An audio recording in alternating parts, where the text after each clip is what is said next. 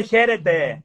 Αποστόλη μου, σε περιμένω. Τι κάνεις; Χριστίνα μου, καλησπέρα. Καλησπέρα σε όλους.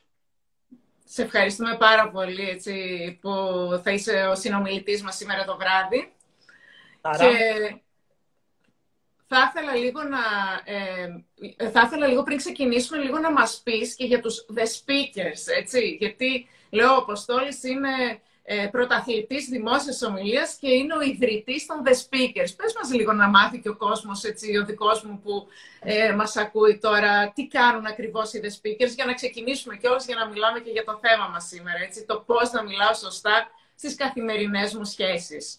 Λοιπόν, ε, καταρχάς, καλησπέρα Χριστίνα μου, καλησπέρα σε όλες και όλους. Ευχαριστώ πάρα πολύ για την πρόσκληση. Χρήστο μου, καλησπέρα. Χριστίνα, Ιωάννα, καλησπέρα. Βλέπω αρκετούς φίλους και γνωστούς. Ευχαριστώ πάρα, πάρα πολύ που είστε εδώ μαζί μου σήμερα.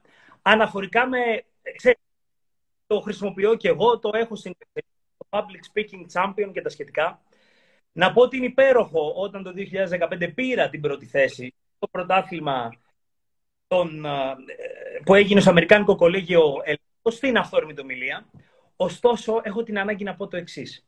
Ότι όσους τίτλους και να πάρουμε, όσα πτυχία και να έχουμε, αυτό που πραγματικά μετράει είναι τι ακριβώς κάνουμε στην καθημερινότητά μας. Τι θέλω να πω. Μπορεί εγώ να είμαι πρωταθλητής τη δημόσια ομιλία λοιπόν και να οτιδήποτε. Το ζήτημα είναι ο Αποστόλης. Πού είναι αυτό που είναι; Πώς εκφράζεται στην καθημερινότητά του; Mm. Πώς κοινωνεί. Αποτελεί για εκείνον η επικοινωνία, η ανάπτυξη, η σύνδεση, ένα ζωής; Το εφαρμόζει στην καθημερινότητά του; Δίνει ιδιαίτερη προσοχή στις λέξεις; Σε επαγγελματικό και σε προσωπικό επίπεδο. Ακούει, κάνει το, έχει ενσυναίσθηση, μελετά ο ίδιος, αυτοβελτιώνεται. Τι είναι αυτό που κάνει, δηλαδή, ωραία η οι τίτλοι και τα σχετικά. Η βάση, αυτό που, που χρησιμοποιούμε στην καθημερινότητά μας, Χριστίνα μου, είναι διαφορετική. Οδεύει προς τα κάπου. Οπότε αυτό έχει μεγαλύτερη σημασία και σε αυτό θα ήθελα έτσι λίγο να σταθούμε και σήμερα, διότι για εμένα η επικοινωνία είναι μια έντονη μορφή βιώσης, είναι η δική μου σταθερά να εξελίσσομαι εγώ σαν άτομο, mm. εξελίσσομαι και μέσα από τις σχέσεις μου με την σύντροφό μου, με την οικογένειά μου, με τους ανθρώπους μου, με τους συναδέλφους μου, με τους πελάτες μου.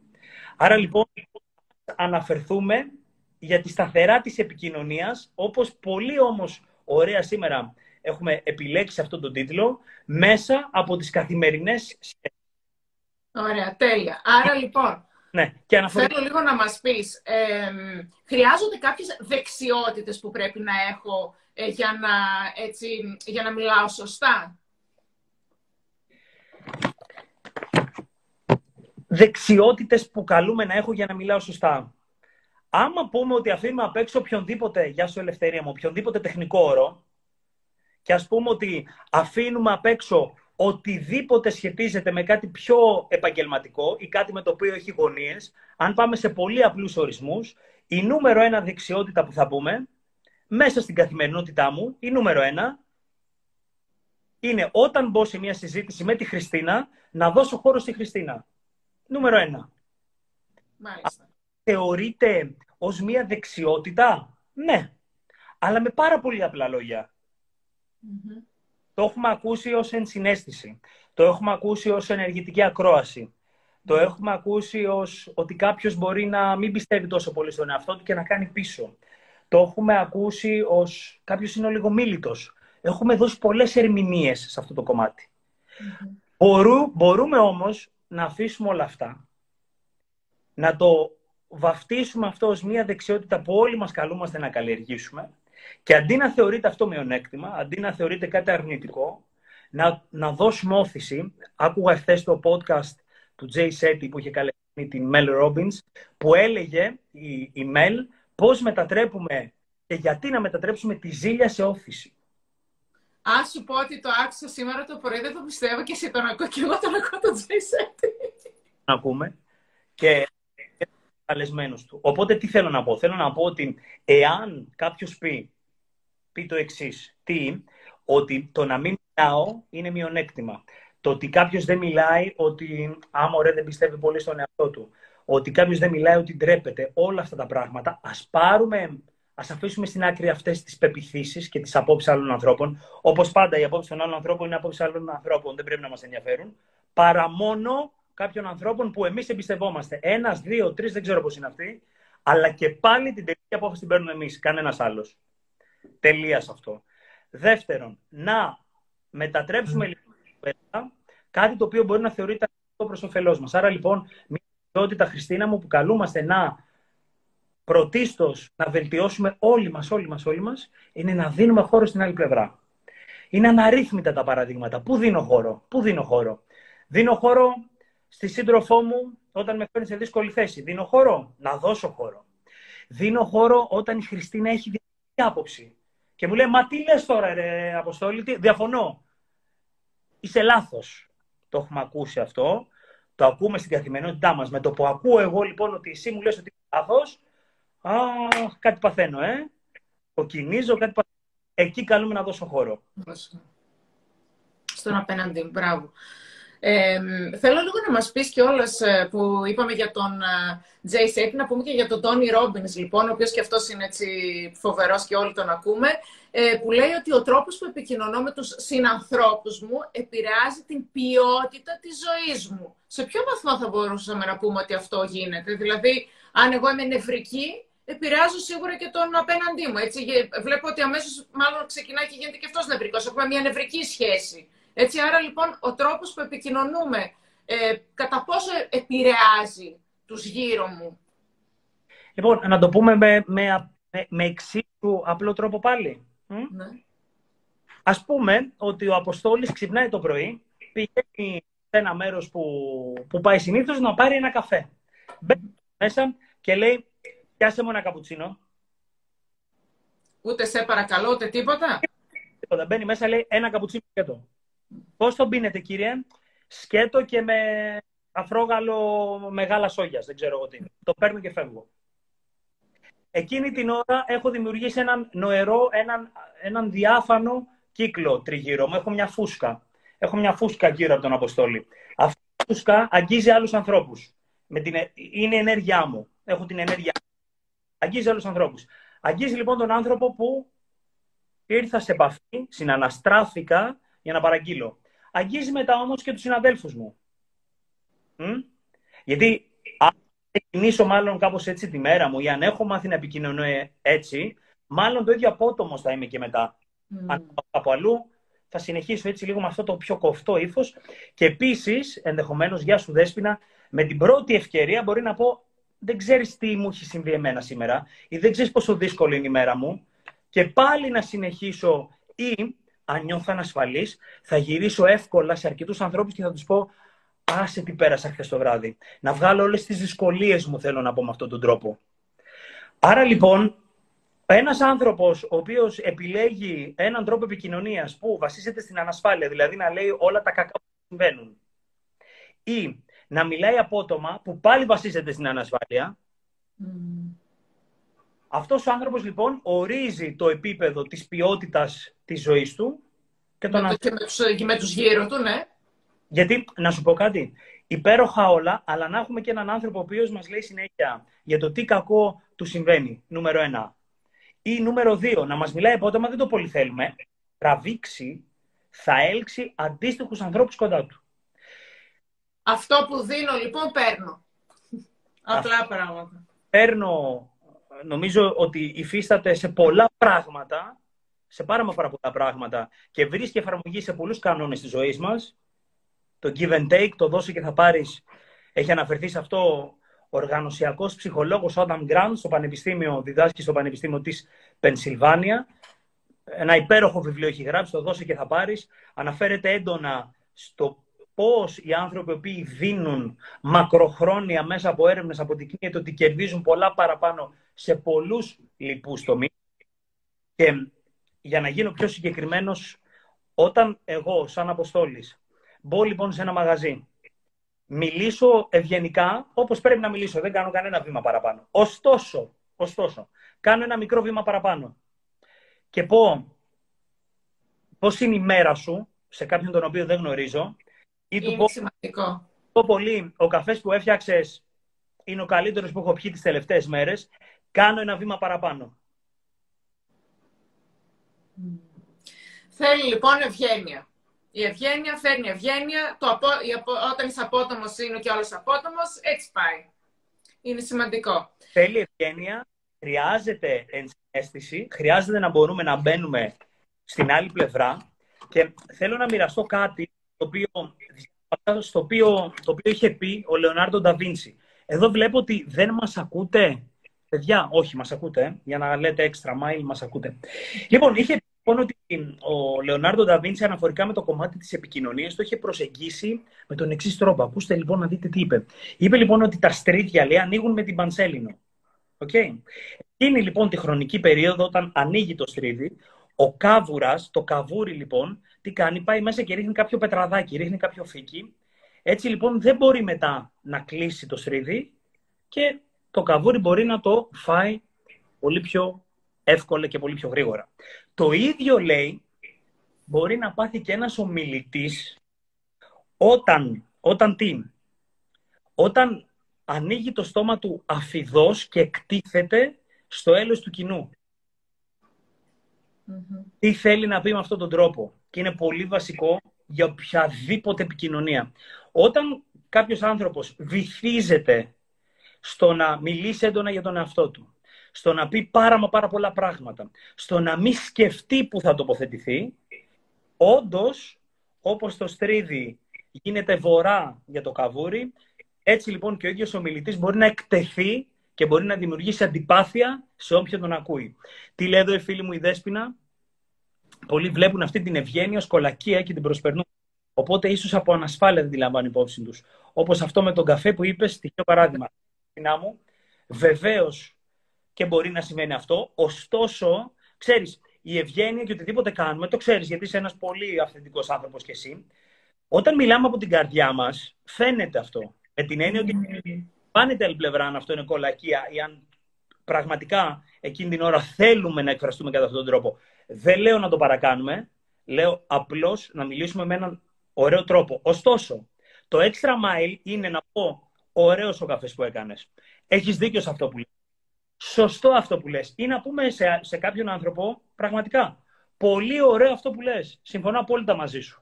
Δεν έχω ακούσει συχνά στην καθημερινότητά μου να έρχεται κάποιος να μου πει Πολύ ωραίο αυτό που λες, ρε μεγάλε.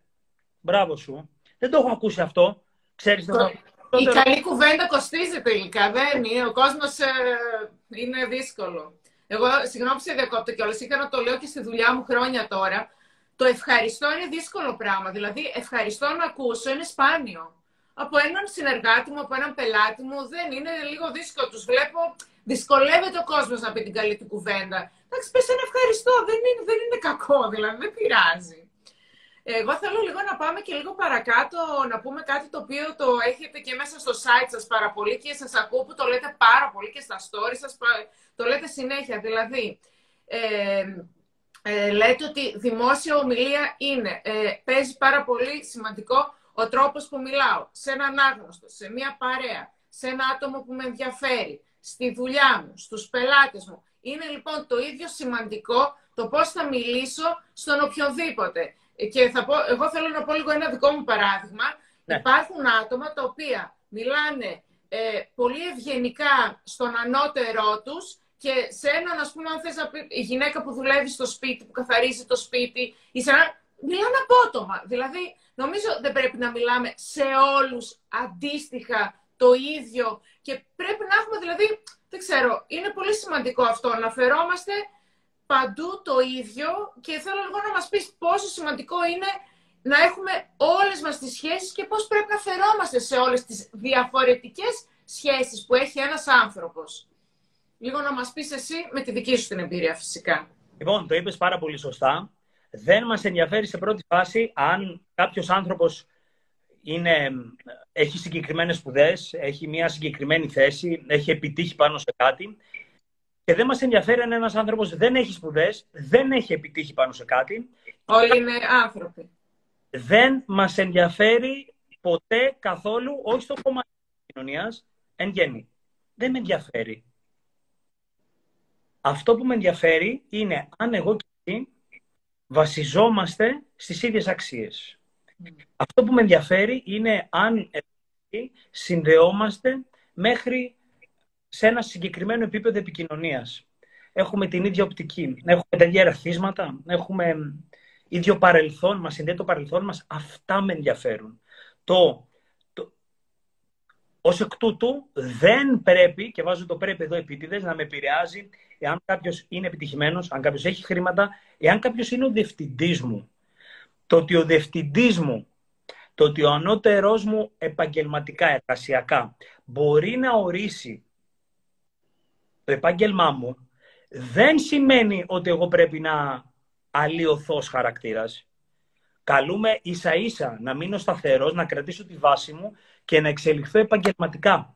Οτιδήποτε άλλο βασίζεται σε μια μεσαία σχέση είναι βραχυπρόθεσμο και σίγουρα on the long run, μακροπρόθεσμα, δεν θα με ευνοήσει να ανέβω και να εξελιχθώ σε οποιοδήποτε κομμάτι, σε οποιοδήποτε βήμα της επαγγελματικής μου συχνότητας. Άρα λοιπόν, νούμερο ένα, απευθυνόμαστε σε όλους με τον ίδιο τρόπο, με τη βάση μας. Νούμερο δύο, δεν, σε μια συζήτηση, δεν, μιλά, δεν κοιτάμε στα μάτια ή δεν παρακολουθούμε μόνο, όπως είπες, τον πιο επιτυχημένο, αυτόν που προείσταται, τον αρχηγό της ομάδας. Δίνουμε την ίδια βάση και την ίδια προσοχή σε όλους τους ανθρώπους. Πολύ σημαντικό πράγμα. Σε όλους να τους μιλάς με τον ίδιο τρόπο. Και θυμάμαι ότι ο πατέρας μου μιλούσε σε όλους τον πληθυντικό. Και αυτό γιατί το λέω; Είδα μία ερώτηση που έχουμε, πότε δεν χρησιμοποιούμε τον πληθυντικό. Θέλω λίγο να μας πεις τον πληθυντικό, τον πληθυντικό πώς τον χρησιμοποιούμε με την ευκαιρία και με την ερώτηση που είδα. Το χρησιμοποιούμε δηλαδή παντού, ας πούμε, πάω στο περίπτερο να αγοράσω τσιγάρα ή ξέρω εγώ μαστίχες. Θα μιλήσω και στον περιπτερά, στον πληθυντικό με ευγένεια. Δεν ξέρω, αυτό το θέμα του πληθυντικού για πέστο μου λίγο. Λοιπόν, ο πατέρας μέσα στο παρά έκανε. Πολύ πληθυντικό έπεφτε σε όλους το πληθυντικό. Το κοιτούσα εγώ, έλεγα σε όλους. Πες μας λίγο το θέμα του πληθυντικού, λοιπόν, που είναι και ερώτηση. Χριστίνα μου, ο μπαμπάς σου είναι εν ζωή; Ναι. Μπράβο. Υπέροχο λοιπόν να τον αφήνεις να μιλάει στον πληθυντικό και να τον χαίρεσαι όταν το κάνει. Λοιπόν, μια δύσκολη ερώτηση και μια ερώτηση η οποία κατά τη γνώμη μου δεν έχει σωστό και λάθος. Ναι, Ελλάδα δεν υπήρχε πληθυντικός. Ναι, στις σκανδιναβικές χώρες αυτή τη στιγμή, στην, στη σκανδιναβική γλώσσα δεν υπάρχει πληθυντικός. Mm. Είχα μια συζήτηση με έναν 14χρονο προηγουμένως, στον χώρο που γυμνάζομαι, και μου μίλησε στον πληθυντικό. Α, αυτό. Και λέω, δεν θέλω να μου μιλάς στον πληθυντικό. Μα γιατί μου λέει, αφού είστε πιο μεγάλος. Λέω δηλαδή, πόσο χρονών είμαι. Μου λέει, ε, τρία κάτι. Λέω και αυτό είναι ότι πρέπει να μου μιλάς στον πληθυντικό. Μα μου λέει, θέλω να δείξω ότι σας σέβομαι. Και του λέω, ο τρόπος για να δείξει ότι με σέβεσαι δεν είναι μόνο πληθυντικός ή μάλλον επειδή μιλάς στον πληθυντικό δεν σημαίνει ότι με σέβεσαι. Οι πράξεις μας ορίζουν το σεβασμό μας προς την άλλη πλευρά. Ωστόσο, είμαστε στην Ελλάδα, οπότε θα μιλήσω για το τώρα, για αυτή την εποχή, για αυτό το χρονικό διάστημα. Ναι, όταν δεν γνωρίζουμε τους ανθρώπους, όταν πάμε σε ένα περιβάλλον το οποίο μπαίνουμε μέσα για πρώτη φορά, ναι, καλούμαστε να μιλήσουμε στον πληθυντικό. Ναι, θα ακολουθήσουμε τη νόρμα, τους κανονισμούς που έχει το εκάστοτε περιβάλλον στο οποίο μπαίνουμε. Ωστόσο, ο πληθυντικός δεν σημαίνει σέβομαι κάποιον και το ότι σέβομαι κάποιον επίσης δεν σημαίνει ότι πρέπει να του μιλάω στον πληθυντικό τούμπαλιν. Άρα λοιπόν ας διαχωρίσουμε το κομμάτι του σεβασμού από τον ενικό και από τον πληθυντικό. Κάλλιστα σέβομαι κάποιον όταν, τον μιλώ, όταν του μιλώ στον ενικό και ας κρατήσουμε τον πληθυντικό καθαρά και μόνο σε μια τεχνική επικοινωνίας όταν βρίσκομαι με ανθρώπους που δεν γνωρίζω ή μπαίνω σε ένα περιβάλλον για πρώτη φορά. Α μην το έχουμε συνηθισμένο, ας μην τον συνδέσουμε με τον σεβασμό. Ας κρατήσουμε τις πράξεις μας, το αλόγια μας, τη στάση μας να ορίσουν το σεβασμό μας προς τα μία πλευρά και φυσικά όχι τον πληθυντικό. Εγώ ας πούμε σέβομαι τους ανθρώπους που σέβομαι έντονα, τους περισσότερους από αυτούς τους μιλάω στον ενικό. Είναι άνθρωποι που είναι κοντά μου. Mm. Ωστόσο, δεν σημαίνει ότι δεν τους σέβομαι επειδή τους μιλάω στον ενικό και τούμπαλιν. Όταν βρίσκομαι σε κάποιες εταιρείες, όταν προσεγγίζω, όταν μιλάω με τους πελάτες μου, τους μιλάω στον πληθυντικό. Επειδή δεν τους γνωρίζω πάρα πολύ, μπορεί να τους έχω γνωρίσει πρώτη φορά. Αυτό δεν σημαίνει πάλι ότι δεν τους σέβομαι, αλλά ακολουθούμε μία νόρμα μέχρι να λιανθεί, μέχρι να μαλακώσει σε εισαγωγικά επικοινωνία και στην Ελλάδα, στη χώρα που είμαστε, να ακολουθήσουμε τι, τι να ακολουθήσουμε, τον ενικό Χριστίνα σκέψου όλοι μας αυτό αποζητάμε, να νιώσουμε πιο άνετα, να αποκτήσουμε πιο άμεση σύνδεση. Και αυτό θα το, πετύχουμε, το πετυχαίνουμε μόνο με τον ενικό. Μόνο με τον ενικό το πετυχαίνουμε. Δηλαδή με, τον σύντρο, με την σύντροφό μας δεν μιλάμε στον πληθυντικό.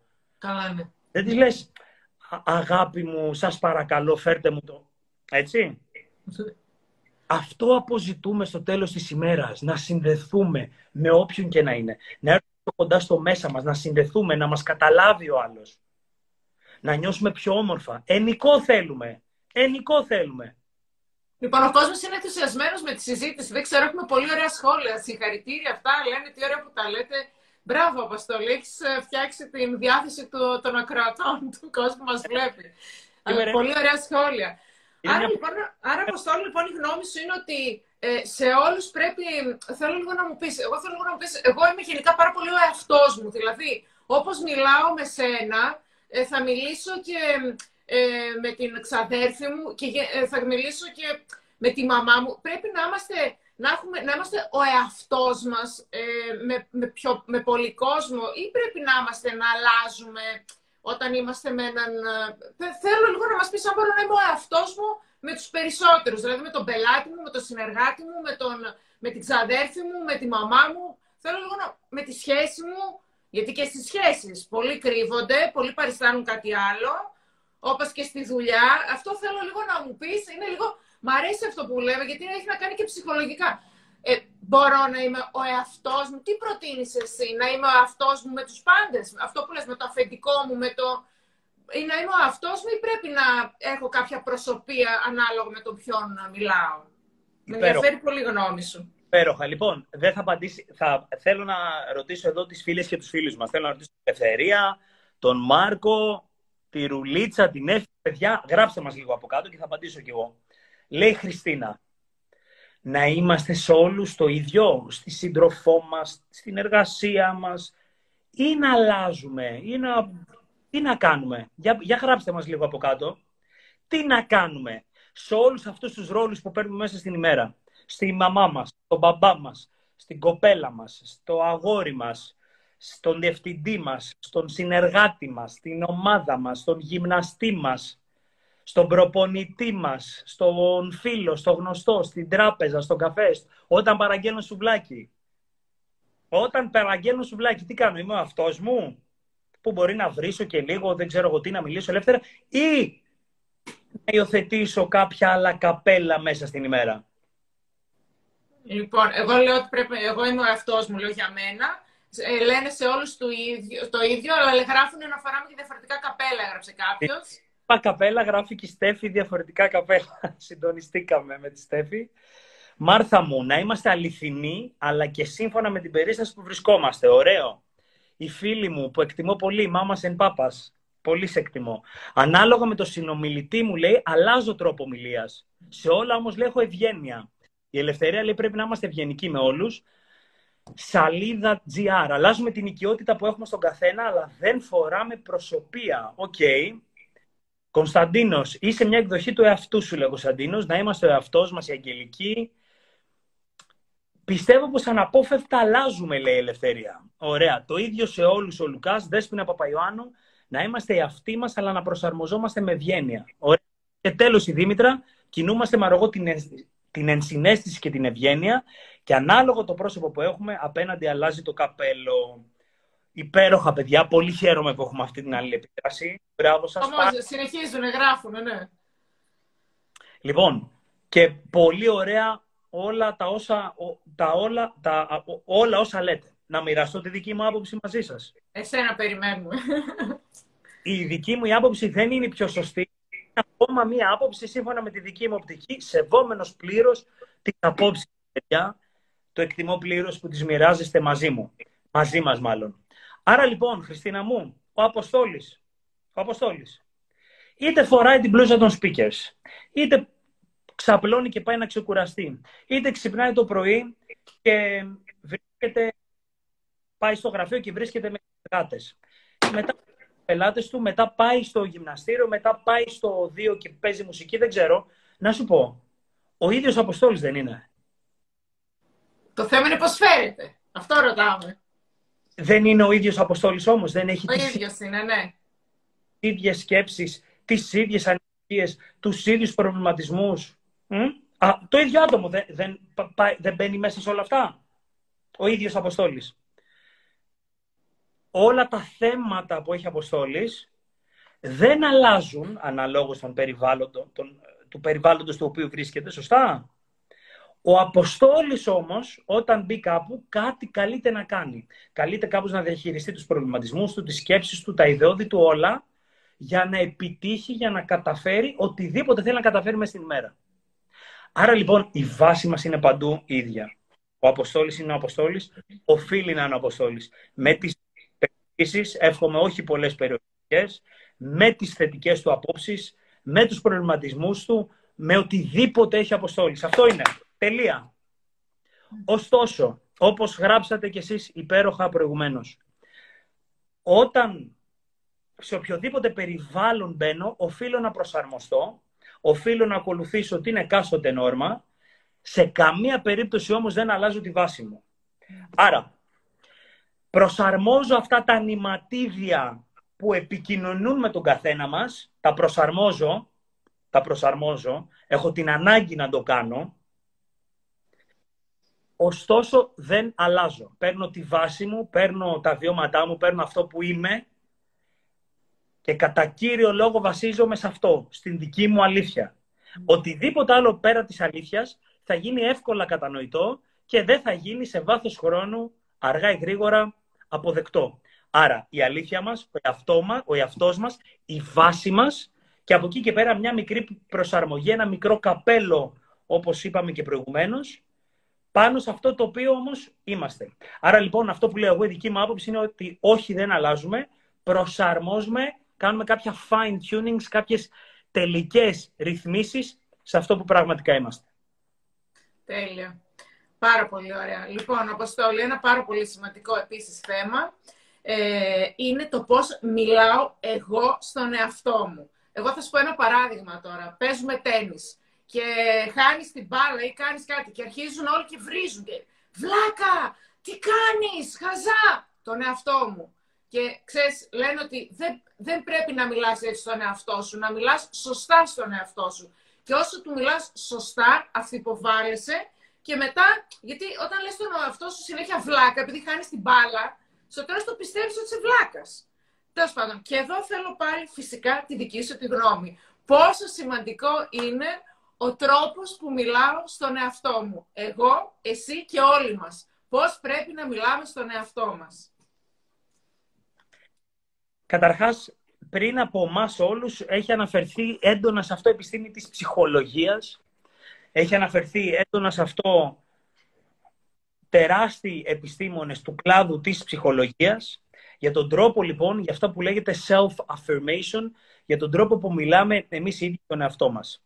Έχουμε παρατηρήσει λοιπόν ότι, Χριστίνα μου, ποιος είναι ο μεγαλύτερος κριτής του εαυτού μας, ο ίδιος μας ο εαυτός, ε; Ο ίδιος μας ο εαυτός. Αυτός θα σου πει, τα πήγες χάλια. Αυτός θα σου πει, δεν αξίζει. Αυτός θα σου πει, είσαι άχρηστος. Αυτός θα σου πει, δεν αξίζεις παραπάνω χρήματα. Αυτός θα σου πει δεν αξίζεις καλύτερη δουλειά. Αυτός θα σου πει κάτσε και κάθεσαι, μην αλλάζεις. Καλά είναι αυτά που παίρνεις. Αυτός θα σου πει υπάρχει και αύριο. Αυτός θα σου πει έλα μωρέ πόσο είσαι ακόμα 30, έχεις ακόμα μέχρι να πεθάνεις. Θεωρώντας δεδομένο ότι θα ζεις για πάρα πολλά χρόνια. Αυτός λοιπόν είναι ο εαυτός μας σε πολλούς από εμάς. Είναι αυτή η εσωτερική φωνή που αντί να μας δώσει όθηση, μας βάζει εμπόδια αντί να μας πάει μπροστά, πάρα πολλές φορές μπορεί να μας πάει πίσω. Ακριβώς. Θέλει λοιπόν θετικές δηλώσεις θέλει να κάνουμε νομίζω. Ε; Η δύναμη των θετικών βεβαιώσεων ή δηλώσεων όπως μπορεί να πει κανείς φαίνεται ότι επηρεάζει Υπάρχουν αρκετές έρευνες, για να είμαστε ειλικρινείς. Υπάρχουν έρευνες που δείχνουν το πόσο θετικά επηρεάζουν θετικές βεβαιώσεις την καθημερινότητά μας για τη ζωή μας. Και υπάρχουν και έρευνες που λέει ότι κοίτα, δεν επηρεάζουν το ίδιο θετικές βεβαιώσεις πάνω σε αυτό που, που κάνεις. Εγώ θέλω να σταθώ λοιπόν στις έρευνες που υποδεικνύουν τη θετικότητα και την επίδραση των θετικών βεβαιώσεων. θέλω να σταθώ σε αυτές τις έρευνες, αλλά θέλω να σας πω ότι υπάρχουν, υπάρχει πάντοτε και ο αντίλογος. Υπάρχουν και εκείνες έρευνες που λένε ότι όχι, δεν μας κάνουν καλό. Είναι σημαντικό λοιπόν να μπορούμε να μιλάμε στον εαυτό με έναν τρόπο που του αξίζει. Είναι πάρα πολύ σημαντικό να μιλάμε στον εαυτό μας με έναν τρόπο που θα του δώσουμε όθηση. Δεν είναι βλάκας ο εαυτός μας επειδή έχασε τον μπαλάκι. Δεν είναι βλάκας επειδή κοιμήθηκε παραπάνω. Δεν είναι βλάκας διότι σήμερα ήθελε να παραγγείλει πίτσα και να δει τηλεόραση.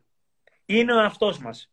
Αυτό ήθελε να κάνει σήμερα, αυτό ένιωθε να κάνει και να το κάνει. Την έχουμε ανάγκη αυτή την ελευθερία, την έχουμε ανάγκη αυτού του είδους την συμπεριφορά απέναντι στον καλύτερό μας φίλο, απέναντι στον καλύτερό μας άνθρωπο, τον εαυτό μας. Ωστόσο, και αναφέρομαι και σε όλους όσοι μας ακούν αυτή τη στιγμή και πώς θετικές βεβαιώσεις στη ζωή τους, πάνε μπροστά στον καθρέφτη κάθε πρωί και κάθε βράδυ και για 5-10 λεπτά, οτιδήποτε, κάνουν αυτές τις βεβαιώσεις. Να υπενθυμίσω λοιπόν σε όλους μας ότι λίγο απέχει η έπαρση από τις επιδράσεις της θετικής βεβαίωσης. Είναι άλλο πράγμα πάω μπροστά στον καθρέφτη και λέω «Αποστόλη, είσαι γαμάτος». «Αποστόλη, είσαι γαμάτος». «Αποστόλη, είσαι γαμάτος». Είναι άλλο πράγμα βγαίνω έξω και επειδή έχω πει στον εαυτό μου 300 φορές «Αποστόλη, είσαι γαμάτος», φέρομαι με έπαρση σε, σε άλλους ανθρώπους. Ή θεωρώ ότι ξαφνικά είμαι νούμερο ένα. Αλλά δεν αντιλαμβάνομαι ότι είμαι το ένα χιλιοστό μιας κουκίδας σε έναν πλανήτη που βρίσκεται μέσα σε χιλιάδες γαλαξίες. Δηλαδή, αν σκεφτώ το πραγματικό μου αποτύπωμα και την πραγματική μου επίδραση στην όλη ανθρωπότητα, θα μπορέσω να αντιληφθώ ότι ναι, μεν είμαι αρκετά σημαντικός, αλλά όχι τόσο ώστε να μην συνεχίσει η ροή του κόσμου χωρίς εμένα. Το λέω αυτό διότι οι θετικές βεβαιώσεις οφείλουν να μας πάνε μπροστά και μας πάνε μπροστά να ενισχύσουν το μέσα μας, να ενισχύσουν την αυτοπεποίθησή μας, να σπάσουν περιοριστικές πεπιθήσεις, να πούμε ότι μέσω των θετικών βεβαιώσεων ότι όντως πραγματικά ο Αποστόλης σήμερα μπορεί να τα πάει καλύτερα, μπορεί να βγάλει εξαιρετικά τη μέρα, να νικήσει την κουρασή του, να έχει πολύ ψηλά την ενέργειά του στο live με τη Χριστίνα, να είναι και εξαιρετικός στο Customer Experience Day το μεσημέρι στο T Academy, να είναι και εξαιρετικός σε οτιδήποτε άλλο του, του συμβαίνει μες στην ημέρα, αλλά άλλο αυτό και άλλο περνώ τη λεπτή γραμμή της έπαρσης και θέλω να μας υπενθυμίσω. Στη συζήτηση που είχαμε τον Σάρμα τον Δεκέμβριο, το ρώτησα κάποια στιγμή και φυσικά την άκουσα κιόλας. Δυόμισι χιλιάδες άτομα σας έβλεπαν. Δηλαδή είχα πάθει πλάκα που έβλεπα το νούμερο πάνω και θυμάμαι άσχετο τώρα έτσι. Και είχα κάνει και screenshot και είχα πει αυτό είναι live. 2.500 άτομα. Φοβερό. Thank you, thank you, thank you, Χριστίνα. Αυτό λοιπόν που θέλω να πω λοιπόν είναι το εξής. Ποιο είναι; Είναι ότι τότε τον είχα ρωτήσει πώς θέλεις, πώς θα ήθελες να σε θυμούνται όταν πεθάνεις. Mm-hmm. Και λέει, μια, μια πανεύστοχη και πολύ σοφή απάντηση. Είπε λοιπόν το εξής ότι βασιλείς και βασίλισσες ξεχνιούνται. Σχεδόν όλοι οι άνθρωποι ξεχνιούνται. Δεν με ενδιαφέρει πώς θα με θυμούνται. Το μόνο που με ενδιαφέρει είναι το πώς ζω. Το μόνο που με ενδιαφέρει είναι τι θα αφήσω πίσω μου. Αν μπορώ να επηρεάσω τον συνάνθρωπό μου για να γίνει έστω και 0,1% καλύτερος. Δεν με ενδιαφέρει καθόλου το μετά είπε. Μάλιστα. Και σκεφτείτε το, όταν ένας άνθρωπος του βεληνικούς, της παγκόσμιας κλάσης και φήμης του Σάρμα, λέει, έχοντας δουλέψει πολύ με τον εαυτό του, ε, έχοντας δουλέψει με τον εαυτό του, έχει πουλήσει περισσότερα από 20 εκατομμύρια βιβλία, είναι γνωστός στις περισσότερες χώρες του κόσμου. Λέει, δεν με ενδιαφέρει πώς θα με θυμούνται, και ότι επί της ουσίας όλοι οι άνθρωποι ξεχνιούνται, το μόνο που μπορώ να, να, να νιώσω είναι το τώρα. Το μόνο που μπορώ να επηρεάσω είναι το σήμερα. Αυτό, Χριστίνα μου. Ξέρεις τι έχουμε αυτή τη στιγμή; Αυτό εδώ. Εδώ, τώρα, τώρα, τώρα, τώρα, ο κόσμος ο δικός σου και ο δικός μου και των ανθρώπων που βρίσκονται εδώ ανάμεσά μας είναι αυτό. 9 και 36. Τελεία. Δεν έχουμε κάτι άλλο. Μόνο αυτό έχουμε αυτή τη στιγμή. το άγχος για το μετά ή μετά που σκέφτονται όλοι το πριν. Ναι, ναι, αυτό είναι το τώρα, η δύναμη του τώρα. Σωστά. Λοιπόν, άρα ε, και οι θετικές δηλώσεις για μένα, έτσι που το λέμε και όλες το πώς μιλάμε στον εαυτό μας, ε, εγώ λίγο τώρα και στην καραντίνα, αν θέλεις, λίγο το άκουσα και το... Δηλαδή δεν το είχα και πολύ. Και όχι ότι το κάνω, αλλά είναι πολύ σημαντικό. Και Βέβαια. αυτό που σου είπα το παράδειγμα, γιατί εμένα μου αρέσει να μιλάω με παραδείγματα για τον εαυτό μου. Δεν έχω θέμα να κρυφτώ ή να λέω ή να κάνουν οι άλλοι. Αυτό που σου είπα, ας πούμε, που ξέρεις, ρε παιδί μου, κάνεις ένα λάθος και αρχίζεις και βρίζεις τον εαυτό σου. Γιατί όχι, μην βρίζεις τον εαυτό σου. Μην, να, μην, να μην με βρίζω. Να λέω δεν πειράζει. Αυτό που είπες εσύ. Δεν πειράζει. Πάμε παρακάτω. Πρέπει λοιπόν τον εαυτό μας να το φερόμαστε σωστά. Έτσι, και αυτό παίζει πάρα πολύ ρόλο για, για την αυτοεκτίμηση στον απέναντί μου. Μετά. Και διάβασα και κάτι πρόσφατα και θέλω να το μοιραστώ εδώ με όλα τα άτομα που βρισκόμαστε εδώ. Μόνο και μόνο για να πάμε κόντρα όταν κάποιος μας πει είστε, είστε λάθος. Μόνο και μόνο γι' αυτό. Εντάξει, παιδιά. Λέει λοιπόν κάποια στιγμή ότι ο Αϊνστάιν έγραφε την προπαίδεια στον πίνακα 1 επί 9, 9, 2 επί 9, 18, 3, 9, 27, 4, 9, 36, 5, 9, 45, ούτω καθεξής. Και 9-9 δεν έγραψε 81, έγραψε 82, δεν ξέρω εγώ τι. Okay. Και γυρνάνε όλοι και του λένε, εκεί έκανες λάθος. Το 9-9 δεν είναι 82, είναι 81. Απαντά λοιπόν και λέει, για τις προηγούμενες 8 φορές που ήμουν ολόσωστος, δεν μου είπατε για κάθε φορά ότι ήμουν σωστός. Τη μία φορά όμως που έκανα λάθος, μετά από 9 προσπάθειες, τρέξατε να το αναφέρετε. Να σας πω κάτι, μη μασάτε. Μη μασάμε, το λέω και στον εαυτό μου γιατί και εγώ μασάω πάρα πολλές φορές, να μην μασάμε. Το λάθος είναι κομμάτι της καμπύλης μάθησης. Και η καμπύλη μάθησης είναι κομμάτι του λάθους. Ναι, θα κάνουμε λάθος. Ναι, θα πέσουμε. Ναι, θα ξεφύγουμε. Ναι, θα τα κάνουμε όλα αυτά. Το ζήτημα είναι να έχουμε την, την δύναμη να τα αναγνωρίσουμε. Να μάθουμε, να εξελιχθούμε μέσα από αυτά. Κάθε μέρα που ζω θα κάνω λάθη. Θα κάνω λάθη. Και να μην μαστιγώνω τον εαυτό μου. Και όποιος μου πει ότι κάνεις λάθος, η πρώτη μου ερώτηση είναι θα του πω, εσύ δεν έχεις κάνει κανένα; Έλατε. Ωραία. Ο κόσμος πολύ ευγενικό, εξαιρετική, μας λείψατε. Τα λάθη είναι αναμενόμενα. Πάμε λίγο και σε κάτι άλλο το οποίο το... και με αυτό έτσι θέλω τη γνώμη σου και ασχολείστε και πάρα πολύ σας, ε, γιατί έχω παρακολουθήσει και έτσι ένα σεμινάριό σας για την αυθόρμητη ομιλία. Ε, θέλω λίγο να μας πεις ε, τη γνώμη σου και θέλω να πω πάλι κι εγώ ένα παράδειγμα. Πάρα πολλοί κόσμος ε, ε, την ώρα που μιλάει δεν σκέφτεται.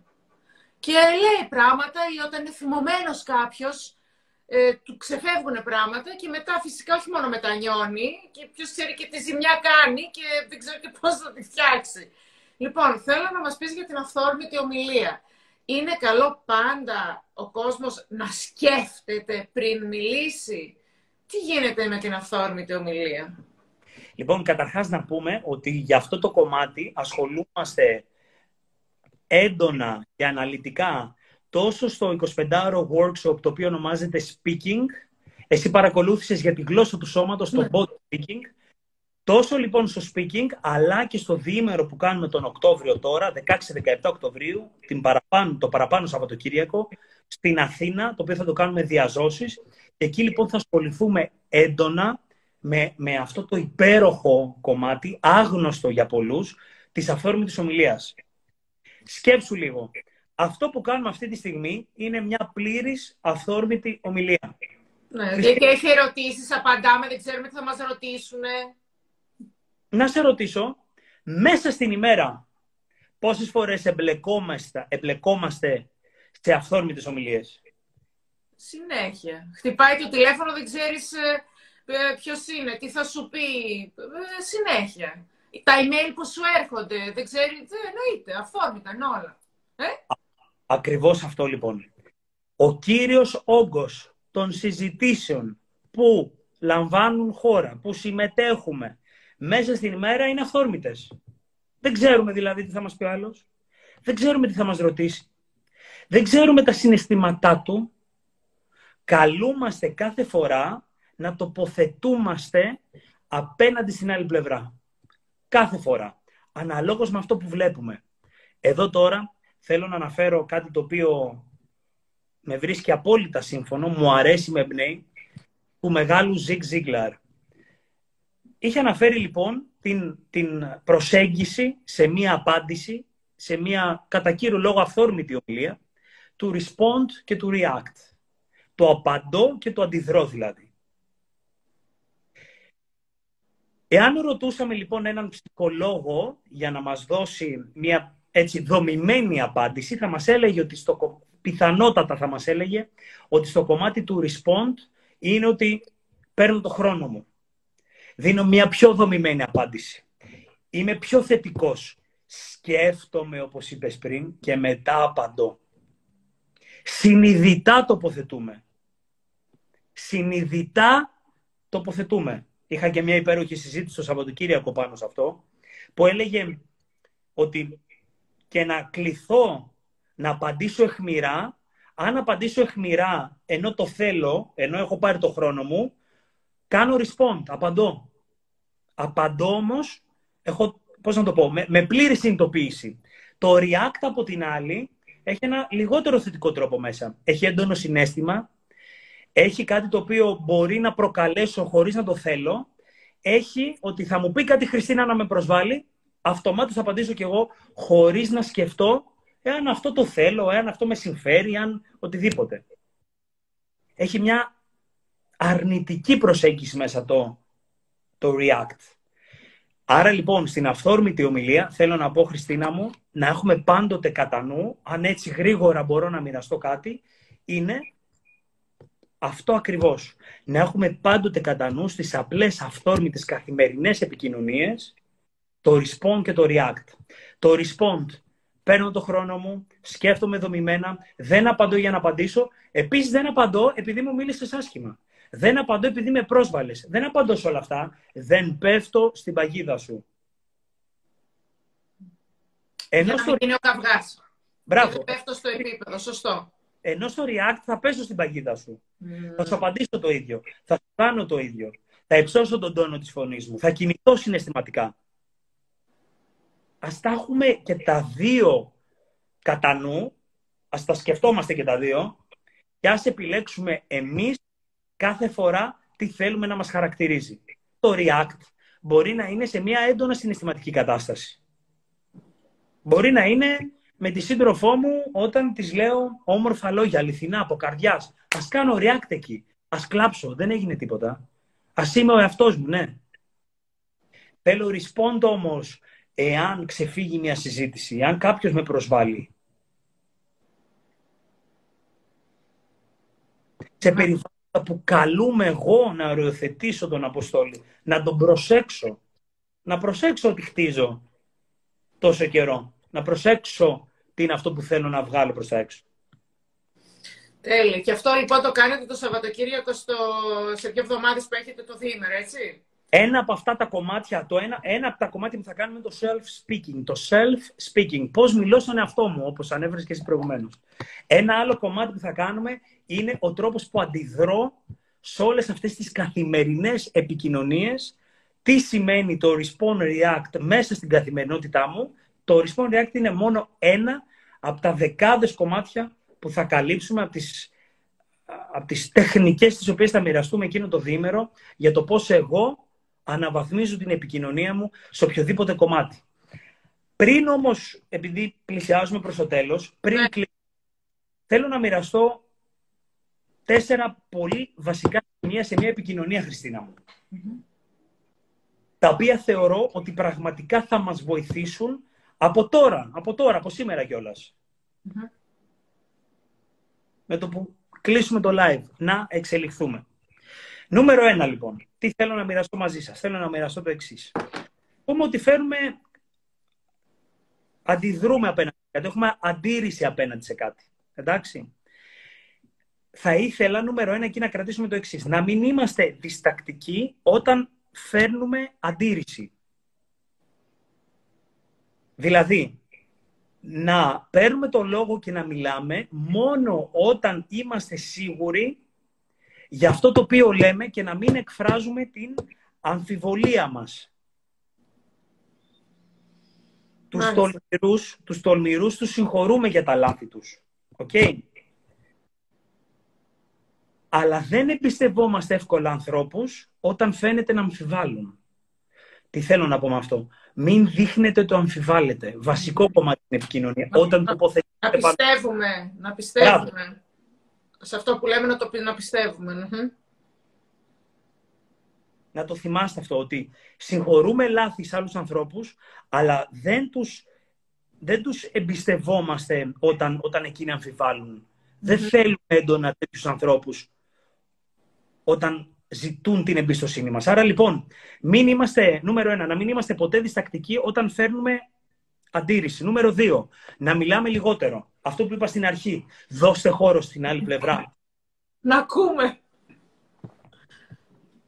Έτσι ακριβώς. Να μιλάμε λιγότερο. Αφήστε τις, τις, τις λίγες λέξεις σας, τα επιχειρήματά σας, να μιλήσουν για εσάς να μιλάμε λιγότερο. Και να ακούμε περισσότερο, έτσι. Και να ακούμε περισσότερο, νομίζω ότι είναι, ότι είναι μια πολύ βασική αρχή αυτή, με την έννοια ότι όταν δεν συμβαίνει το ένα, συμβαίνει το άλλο. Δηλαδή, όταν εγώ δεν μιλώ, ακούω περισσότερο. Εξορισμού, αυτό ακριβώς θα συμβεί. Εξορισμού. Η συγγνώμη που διακόπτω, θέλω λίγο να πω για το θέμα της ακοής, γιατί είναι πάρα πολύ σημαντικό σε μια συζήτηση, ε, ότι πολλές φορές ε, κάθεται κάποιος, ενώ εσύ μου μιλάς, και εγώ ε, ε, μπορεί να είμαι απέναντί σου, αλλά μπορεί να σκέφτομαι άλλα και να μην ακούω τίποτα ή την ώρα που μου μιλάς αυτό που είπες, να μιλάω συγχρόνως, που δεν ακούνε και, μιλά, και μιλάει και οι δύο. Το έχεις παρατηρήσεις αυτό, είναι φοβερό. Μιλάς και σου μιλάει, δεν σε ακούει καν. Δηλαδή, ήθελα λίγο να το πω πριν κλείσουμε, γιατί είναι σημαντικό σε μια συζήτηση. Πάνω στο κομμάτι που είπες ότι ε, που λες να μιλάμε και να ακούμε. Για συνέχισε λοιπόν, είμαστε στο δεύτερο τώρα. Κριστίνα μου, ε, επίσης ξέρεις τι ήθελα να πω; Σε αυτό το κομμάτι που λέει να μιλάτε λιγότερο, να, να μας υπενθυμίσω ότι όταν πάω να πείσω κάποιον και του μιλάω πάρα μα πάρα πολύ, μάλλον το, αντί, το αντίθετο αποτέλεσμα θα έχω. Δεν χρειάζεται να μιλήσω πολύ για να πείσω κάποιον. Θυμηθείτε το αυτό. Δεν είναι ανάγκη να λέω, να λέω, να λέω, να λέω, να λέω, να λέω, να λέω. Για να σε πείσω όσο περισσότερα λέω, τόσο μάλλον θα χάσω από την αξιοπιστία μου. Νούμερο ένα, μην είστε ποτέ διστακτικοί όταν φέρνετε αντίρρηση. Νούμερο δύο, να μιλάτε λιγότερο από αυτό που επιθυμείτε. Νούμερο τρία, να παριστάνουμε. Βασικά, όχι, θα το πω αλλιώς. Νούμερο τρία, κάντε την άλλη πλευρά να φανεί έξυπνη. Δηλαδή, μην Μην φαίνεστε ότι εσείς είστε ξερόλες. Μην φαίνεστε ότι εσείς γνωρίζετε τα πάντα. Υπάρχουν και άνθρωποι που είναι πολύ πιο έξυπνοι από εμά, πολύ καλύτεροι από εμά. Μπορεί όμως ωστόσο να έχουν λιγότερη αυτοπεποίθηση μέσα σε μια παρέα. Και να μην εκφράζονται όπως είπαμε. Δώστε χώρο στην άλλη πλευρά για να μπορείτε να την πείσετε και να μπορείτε και μετά να την κάνετε να σας ακούσει. Ο χώρος λοιπόν που είπαμε ότι δίνουμε είναι να κάνουμε και την άλλη πλευρά να φαίνεται έξυπνη με ποια έννοια. Όχι με την έννοια της υποκρισίας, με την έννοια ότι να μην βγάζω προς τα έξω ότι «Α, το ξέρω αυτό». «Α, ναι, σωστά, εγώ το είχα καταλάβει». «Α, Χριστίνα, εγώ στο είχα πει τι να κάνεις». Όχι, ρε Αποστόλη, κάνε λίγο πίσω σε όλα αυτά τα έντονα κομμάτια του εγωισμού σου, ότι το είχε πει στη Χριστίνα τι να κάνει. Ότι είχες καταλάβει τι θα συνέβαινε στη Χριστίνα αν έκανε αυτό. Ότι, μα ρε Χριστίνα, αυτό που λέμε όλοι μας, τα έλεγα εγώ. Δεν μ' άκουγες. Βγάλτε αυτή την πλευρά, ρε παιδιά. Δεν την έχετε ανάγκη. Να δείξω δηλαδή ότι εγώ είμαι πάρα πολύ σωστά. Τα ξέρω εγώ και να τον κάνω τον άλλο να νιώσει χάρη. Μπράβο. Λεκτική κακοποίηση, λοιπόν. Και νούμερο τέσσερα, εάν δείτε ότι δεν μπορείτε να πείσετε κάποιον, εάν δείτε ότι μία συζήτηση δεν οδηγεί, το νούμερο τέσσερα είναι σταματήστε προς το παρόν αυτή την προσπάθεια και επανέλθετε σε κάποιο άλλο χρονικό σημείο. Σταματήστε προς το παρόν. Δεν μπορείτε να πείσετε κάποιον εκείνη τη στιγμή. Back off. Διαφωνείτε με κάποιον και δεν μπορείτε εκείνη τη στιγμή να βρείτε ένα κοινό σημείο. Δεν πειράζει. Back off. Άλλη μέρα, άλλη ώρα, άλλη στιγμή. Δεν χρειάζεται να μαλώσουμε. Δεν χρειάζεται να κολλάμε σε κάτι το οποίο φαίνεται ότι δεν προχωράει. Ή, πολύ, ωραίες συμβουλές. Δεν, δεν είναι κάτι κατανοητό στην άλλη πλευρά. Δηλαδή, εγώ έχω την οπτική μου, σε μένα είναι απολύτως ξεκάθαρο και πάω να το εξηγήσω στην Χριστίνα και να την πείσω για κάτι, να την παρακινήσω για κάτι.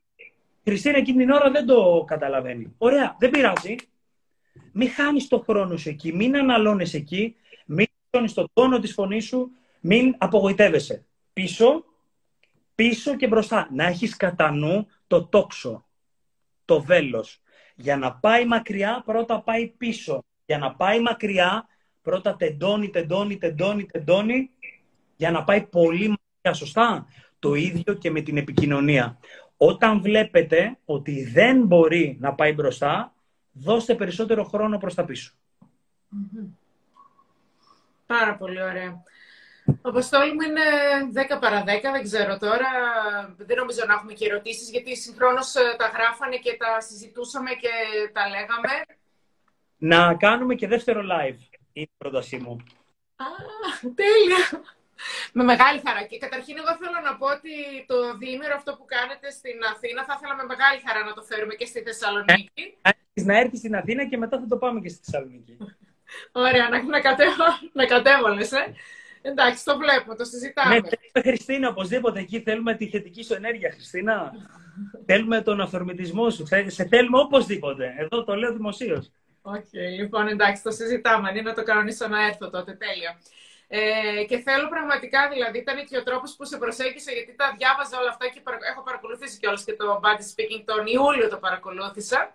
Και πραγματικά από τότε είχα πει ότι θέλω να κάνουμε ένα live, γιατί έχω παρακολουθήσει αυτά τα σεμινάρια, τα διαβάζω αυτά που κάνετε και πιστεύω ότι είναι πολύ καλό τώρα που ξεκίνησαν και αυτά τα διά ζώσης με την ευκαιρία λίγο να γίνουν και κάποια πράγματα διαφορετικά και στη Θεσσαλονίκη, στην πόλη μας. Σωστό. Ε, εδώ λέει ότι περάσαν απίστευτα, περνάνε, πέρασε πολύ γρήγορα ο χρόνος. Ευχαριστούμε, μας ευχαριστούμε πολύ. Σας θέλουμε Θεσσαλονίκη, γράφουν και Κύπρο. Ωραία. Λοιπόν, Αποστόλη, πραγματικά σε ευχαριστώ πάρα πολύ. Ήταν πάρα πολύ βοηθητικά. Μου άρεσε πάρα πολύ. Κράτησες και το ενδιαφέρον, δηλαδή, και το βλέπεις και από αυτούς που μας βλέπουν ότι το νούμερο ήταν. Εγώ παρακολουθώ και το νούμερο ότι είναι συνέχεια το ίδιο και δεν έπεφτε, δεν ανέβαινε. Δηλαδή ήταν το ίδιο. Αυτό σημαίνει ότι υπήρχε ενδιαφέρον, έτσι, και οφείλεται πάρα, κατά πάρα πολύ σε σένα, έτσι. Που έδωσες ε, την, ε, οφείλεται, οφείλεται σε όλους μας, οφείλεται σε σένα Χριστίνα, οφείλεται σε άτομα που δεν βλέπουμε αλλά μας ακούν με τα σχόλιά τους. Ευχαριστούμε που είστε εδώ. Ευχαριστούμε που κάθε φορά είστε εδώ και με, την, με, με τις δικές σας παρενέσεις γινόμαστε και εμείς καλύτεροι, αλλά δίνετε και μεγαλύτερο παλμό και πιο έντονο σε όλα σας ζούμε. Χριστίνα μου, θα χαρώ να σε δω από κοντά.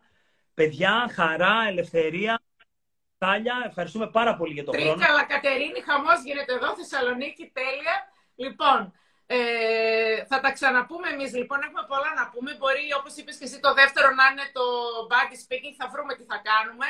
Σε ευχαριστώ πάρα πολύ, Αποστόλη μου. Και, εγώ. και θα τα ξαναπούμε. Να είσαι καλά. Καλό βράδυ. Καλό βράδυ. Σας ευχαριστούμε πολύ. Σας ευχαριστούμε. Καλό βράδυ.